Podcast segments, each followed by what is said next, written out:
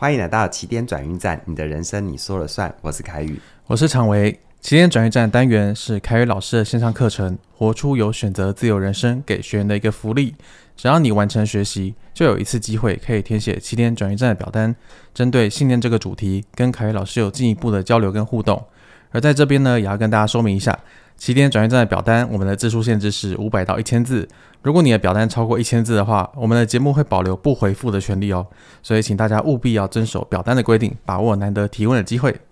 今天这位学员呢，他的对于家庭的关系啊，也就是跟自己原生家庭的紧密度，跟他即将要一起走下去的另外一半似乎不太一样，这让他有点困扰。不知道你会不会有这样的问题？我们一起来陪伴他。嗯，今天来信的学员呢，叫做蛋糕，那他是三十三十五岁，然后职业是会计。那他的信是这样哦，我的信内在信念是：成年了就该独立于爸妈之外成长，不应该再被爸妈的意见左右。但这个信念对我和男友是否该进行下一步造成很大的担忧。想请老师帮我看看，究竟我们的困境是存在我的想象，还是我们真的不太一样呢？我爸妈小时候对我管教有点严厉，从课业到课后活动，例如他们大学不让我骑机车，觉得危险。但也没有严厉打骂和强烈禁止的地步，大多数呢是以表达不开心的方式，那我就会照着他们的心意走。我从大学开始玩社团，才开始跟家里比较有反抗，例如晚回家啦、翘课啊等等的。之后呢，他们就不太管我了，但还是觉得住在家里，心里都会被他们的想法影响。那我一直到三十岁之后才学会骑机车，才搬出家门住。我现在跟家里的关系，我自认是还不差，每周都会见面。只是我不再是受照顾的小女儿这个角色，家里有需要帮忙的时候呢，还会仰赖我，所以我对于这个改变非常的骄傲。那这个也造就我的信念。那我的困扰是来自我的男友，我和我的男友交往快两年了，我和他相处的时候大部分都很融洽，但感觉他并不觉得成长就需要跟父母有所切割，让我觉得很焦虑。男友的父母事业很成功，我们第一次见面的时候呢，虽然男友只是说随便吃个饭。但我有点心理准备啊，果不其然，父母开头见面的第一句话，笑笑的问我要我自我介绍。那话题大部分是围绕在学业和工作，虽然他们早就知道了，但我的男友觉得这些话题没什么，我的心里有点不太舒服。一方面是觉得这很像在面试工作，然后我觉得很不自在。那另一方面呢，我觉得已经快中年了，父母不应该再这样过问儿女的男女朋友，而且我爸妈见我男友的时候也都没有问什么问题啊。这几件事让我感到很不自在之外呢。男友的父母对我都很好，像是吃的和出去玩都很照顾。好，那接下来我就用概述的方式，因为蛋糕这封信呢，其实已经超出我们表单的限制了。那我就来跟大家概述一下。那蛋糕就主要是在讲说呢，她后来发现她的男友跟男友的兄弟似乎在家里都没有反叛期。那男友的前任呢，呃，跟男友分手了，而且似乎是被父母干预的。所以这件事情让她回想到她小时候，好像都是要看父母的脸色才能长大。她很担心她未来的生活，就是她跟她男友的生活决策会不会被男友的父母影响。好，那最后是蛋糕的问题。我明白，就我男友的角度，跟着原生家庭的决定，对他来说大部分是很好的回忆。我不知道，如果我们要进行下一步，我们要先进行一个观念的磨合，还是我需要先改变我的内在信念呢？好，呃，其实我看完蛋糕信，我觉得蛋糕他应该是一个非常想要独立成熟的人，而且他的那个内在信念就是。成年了就要独立于爸妈之外，然后不应该再被爸妈的意见左右。我其实当刚开始看到的时候，我真的觉得还好啊，就是没什么问题，还蛮 OK 的。但是他在信中描述他的一些实际行动的时候，我发现他的做法好像跟我的理解不太一样，所以我有点好奇蛋糕的想法。蛋糕的这个来信哦，他有很明确的在开始就写出他自己的信念，我觉得这是一件很好的事情。只是啊，我在他的信里读到很多好像不是 A 就是 B，非黑即白这样的概念。嗯，呃，而且呢，似乎蛋糕他自己也有觉察到，但他说不清楚这是什么感受。那我就很想要陪蛋糕一起来看一看，这种好像对一个想法不是 A 就是 B 这样的这样的一个信念会怎么样影响我们个人，或者是我们在面对很多事情的时候的决策。怎么说呢？比如说啊，蛋糕他说。成年了就该独立于爸妈之外成长，不应该再被爸妈的意见所左右。这里呢，就有几个很有趣的地方哦。第一个，到底什么叫做独立？嗯，到底什么又叫做被左右？对，你看哦，在蛋糕的描述里面哦，很有趣。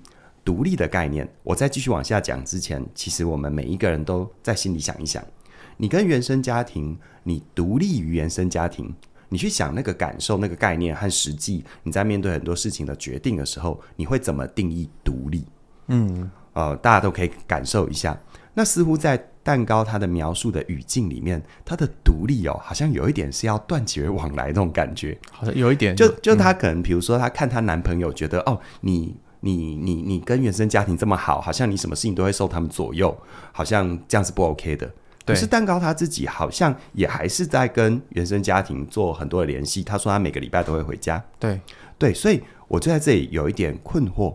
到底独立是等于要独自，要等于非常的孤独吗？嗯，你看，我们常常说人要锻炼独立思考的能力。所谓的独立思考，是我完全不管不顾，对于这个世界发生什么事我都不在乎，然后自己怎么想，自己怎么决定，是这样子吗？听起来好像不是啊，应该不是嘛？对啊，其实独立思考就是我愿意去参酌所有我能够接收到的讯息，嗯，包含我自己想到的，包含别人告诉我的，然后形成一个专属于自己的判断，嗯，并且为这样的判断负责任。是，所以它的顺序是我先收集资料，就好像是蛋糕。今天你有这样的信念，你是不是也收集了你原生家庭的资料？嗯，对。然后很妙的是，其实我发现蛋糕他提到，呃，我想蛋糕它。有一个很想要独立的灵魂，这是没有问题的。可是呢，在他的这个灵魂底下呢，我读到一些东西，比如说，他说小时候爸妈管教他有点严厉，嗯，然后呢，关于大学骑机车觉得危险，但是他的爸妈事实上没有很严厉，没有那种我们一般所谓的军事化管理的家庭的风范。他的爸妈只是表达不关不不开心，嗯，对。难道连表达不开心也没办法吗？对，而且蛋糕很妙的是，他爸妈只是表达不开心，他也会照着他们心意走。对，所以究竟是原生家庭对他的捆绑太大，还是对于蛋糕来说，可能对于他人的要求这件事情比较……呃，你可以说他比较敏感，你也可以说他比较在乎。嗯，但是我在这里要强调，说这不是对或错的问题，而是在于真的是每个人不一样。那你看，蛋糕他还说到大学开始玩社团，开始比较有跟家里有点反抗。比如说晚回家、翘课等等的，之后他们不再这么管他。我想我们的听众，如果你真的有遇到原生家庭的捆绑很大的人，你会，你可能会感觉蛋糕的环境是天堂，啊、真的就是就其实你只要你只要稍微表示表示一下，爸妈就真的不会再管你，甚至你坚持一下，爸妈也顶多。那我就好奇，难道我们要连爸妈？他表达他的关心或不开心的权利都剥夺吗？就是爸妈连情绪都不能有吗？嗯，对，这会有一点奇怪，对不对？对。所以呢，事实上哦，我们身为一个成年人，我们听别人的意见，我们可以有这个能力去判断哪些可以收，哪些需要保留。是。更何况我们不是活在真空里。嗯。所谓的独立，绝对不是这世界只有你一个人。蛋糕。和我们所有的听众朋友们，不妨想：我们只要活在这世界上，你是不是无时无刻的被这个环境所影响？嗯，你是不是无时无刻的被这个社会的价值观念所影响？嗯，这个文化背景所影响？啊，包含你去公司上班，你被你老板影响，嗯，你被你同事影响，所以这些影响是无所不在的。所以所谓的独立，如果你也认同这一点，你却有一点假设，这是我的推论了哈。有一点假设，你的伴侣要完全独立于他的原生家庭，这里的独立是完全剥离于这个这个，让让你的男朋友从他的原生家庭完全抽开来。嗯，蛋糕你自己好像也没有做到，你这样子假设，诶、欸，会有点辛苦哦。是是。在，所谓的左右，到底什么叫做不该再被爸妈的意见左右？左右意味着什么？左右难道？呃，所谓的被左右，就是凡事迁就吗？所谓的不不被左右，就是完全的不管不顾吗？这其实我会有一点担心的原因是，蛋糕在他的描述里好像有一点是非黑即白，嗯，不是参考就是不要参考，不是听就是不要听，好像听了他会被影响的很深。还有这个，对，他没有那种好像我可以听听看，我自己在判断，嗯嗯嗯，我可以先有自己的判断，然后我再听听看，都可以嘛。事实上，别人的意见本来就可以参酌，更何况那是你的家人呢？这一辈子你不管不顾你的家人，那你还要管还要顾谁呢？嗯，对不对？那如果连家人的意见你都，我说你听听家人的意见，跟你要按照他们的话来做，这是两回事。但如果你完全不 care，除非他们真的太有问题了，可是我从描述里面，不管是蛋糕的原生家庭，还是她男朋友原生家庭，我至少读不出来那个所谓的太有问题的部分。哦，对，对，所以呢，我觉得凡事不是非黑即白。可是，当我们发现自己有一点非黑即白，我想我们的听众你也可以自我审视一下。当你发现很多事情都有非黑即白的状态，好像不是对的就是错的，不是该收就是不该收。那这些非黑即白的背后，你感觉那个是什么样的情绪？在我自己的经验里，那有很大的恐惧。嗯，好像我听了家人的话，我就没有自主权。好像我这个，好像我得完完全全的不管我的原生家庭，才叫做独立的人。嗯，这背后我真的都读到很多的恐惧。然后再来。像蛋糕他说，成长就需要跟父母亲有所切割。对，切割，哦嗯、切割这个词用的很、很、很、很、很有力量哈。嗯、那到底又来了？什么叫做切割？难道没有中间的灰阶吗？举例哈，像刚刚我有提到，蛋糕说，爸妈小时候对我管教有点严厉，然后他后来说，我不再是受照顾的小女儿这个角色，家里有需要帮忙还会仰赖我。嗯，那所以蛋糕，你有跟家里切割吗？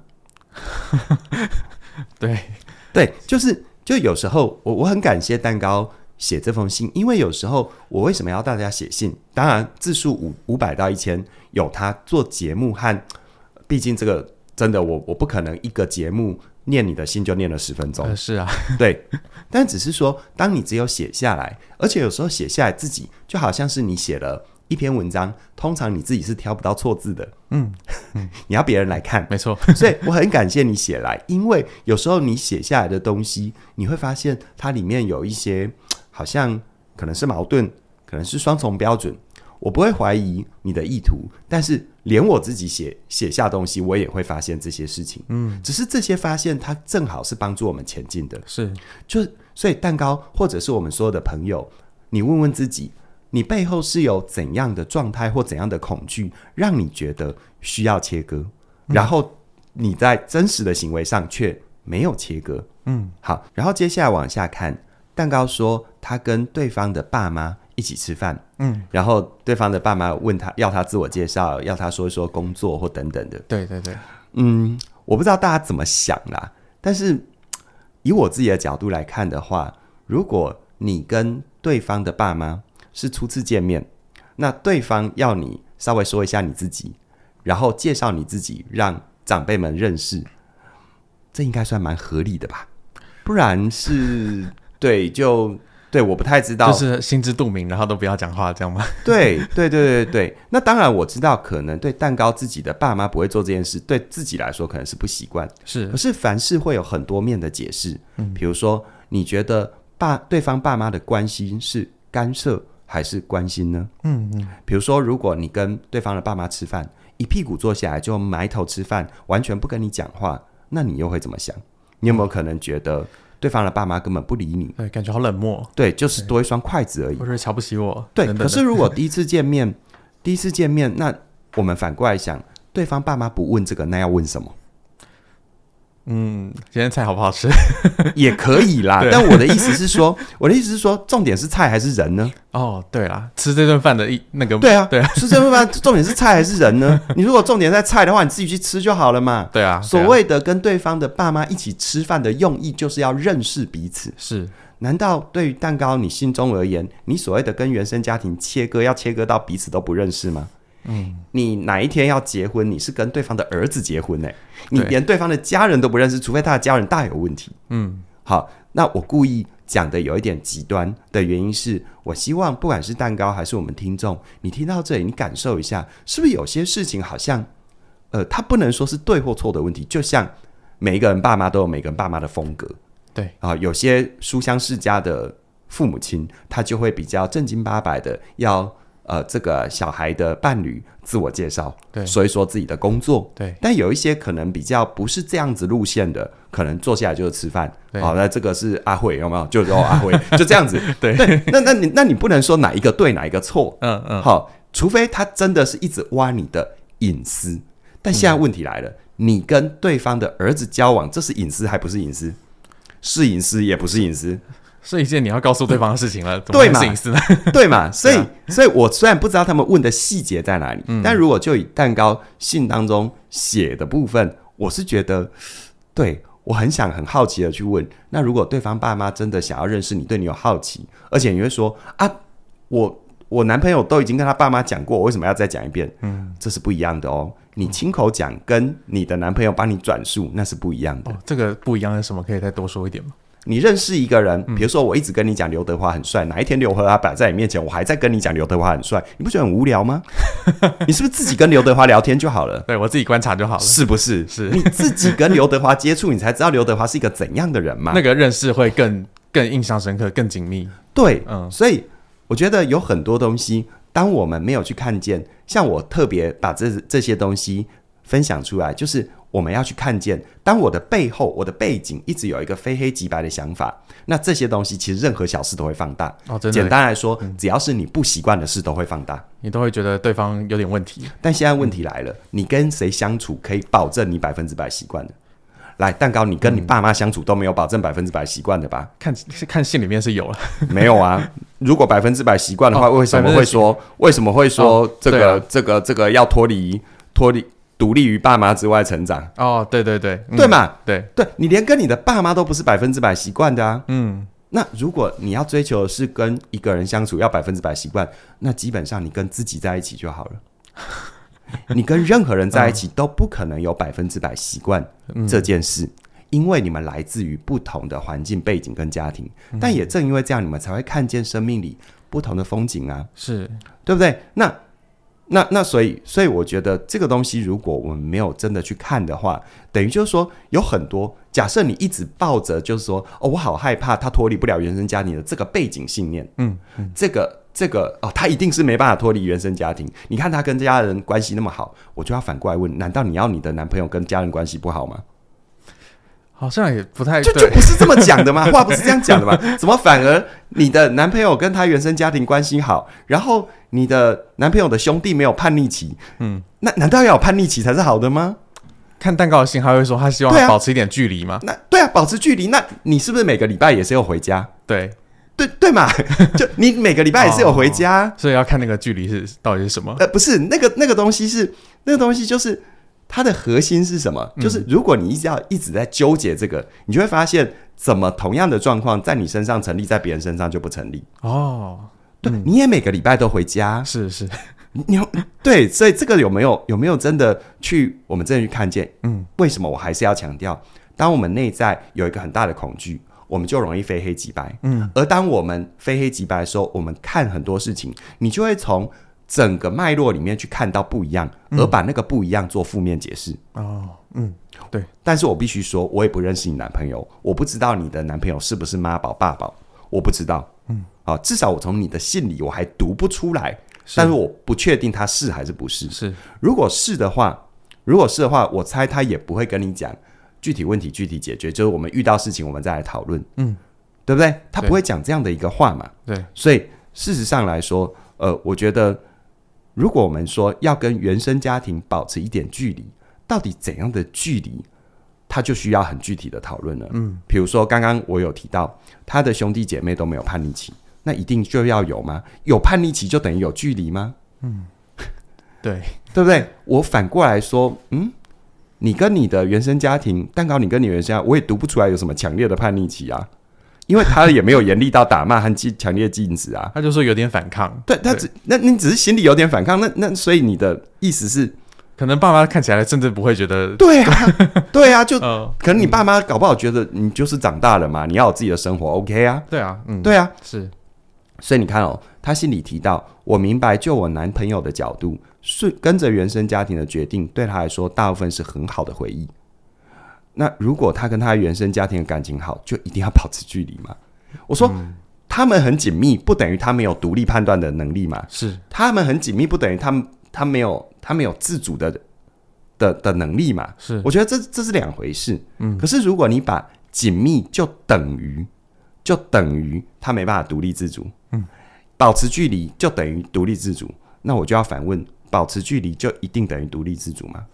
有多少人他已经离开原生家庭很久了？有多少人他的父母亲甚至于离开这个世界已经好几年了？但他的言行举止、思考行为、判断，他完全哦，都还是受到他爸妈的影响。对，完全继承了他爸妈的一些。他爸妈没有穿越的课题，他仍然没有穿越。是是，对不对？他他当初他爸妈对他心理造成的伤，他仍然继续投射在其他人身上。所以啊，我觉得有一个东西我要问，这个就是我没办法替蛋糕回答的，就是那你男朋友他有表达过任何他要控制你，或者要灌输他的观念给你，然后如果你不配合，就认为你是不对的，有这样吗？在我在你的信里我是没有读出来，我反而比较读到比较多的是你男朋友是愿意沟通的，嗯，但至于你的男朋友沟通能力如何，沟通内容如何，这里面没有。但我就只能就这个讯息来跟你说，是，所以呢，你信中也提到哦，这些事件让我焦虑。他不是一个独立做决定的人，这让我回想到小时候，我也是这样看人脸色决定的小孩。好，那我就要问你哦，你小时候是看人脸色决定的小孩，这就要分两个部分。第一个部分就是蛋糕，你的爸妈他有一定要你按照他们的意志去。表现去行为吗？嗯，还是你觉得你爸妈的意志很重要？嗯，这是两件事哦。对，就是你的爸妈用强烈的手段控制你，一定要如何或一定不要如何。对，这个就真的是他没有办法让你做决定。是，跟你心中一直觉得我好像应该要听爸爸的话，这是两回事。是，我觉得在你的信里，我读到比较多像是后者。嗯，就是你爸妈其实没有，你看哦，你说有点严厉。但你严厉的内容也没有严厉到打骂和强烈禁止。对，你知道，我我我真心可以做个市场调查，就是真的被严厉对待，那个严厉的内涵是什么？是哦，你可以去感受一下哈、哦。你的爸妈大多是以表达不开心，而你就会照他们的心意走。对，所以所以究竟是你被强烈的控制，还是你心中有一个信念是他们讲的我就要听？嗯，于是你把这样的想法投射到。你的男朋友身上哦，觉得他跟他原生家庭关系那么好，所以只要他的原生家庭跟他说什么，他就一定会听。也就是我的男友跟我一样，都很容易被家里影响。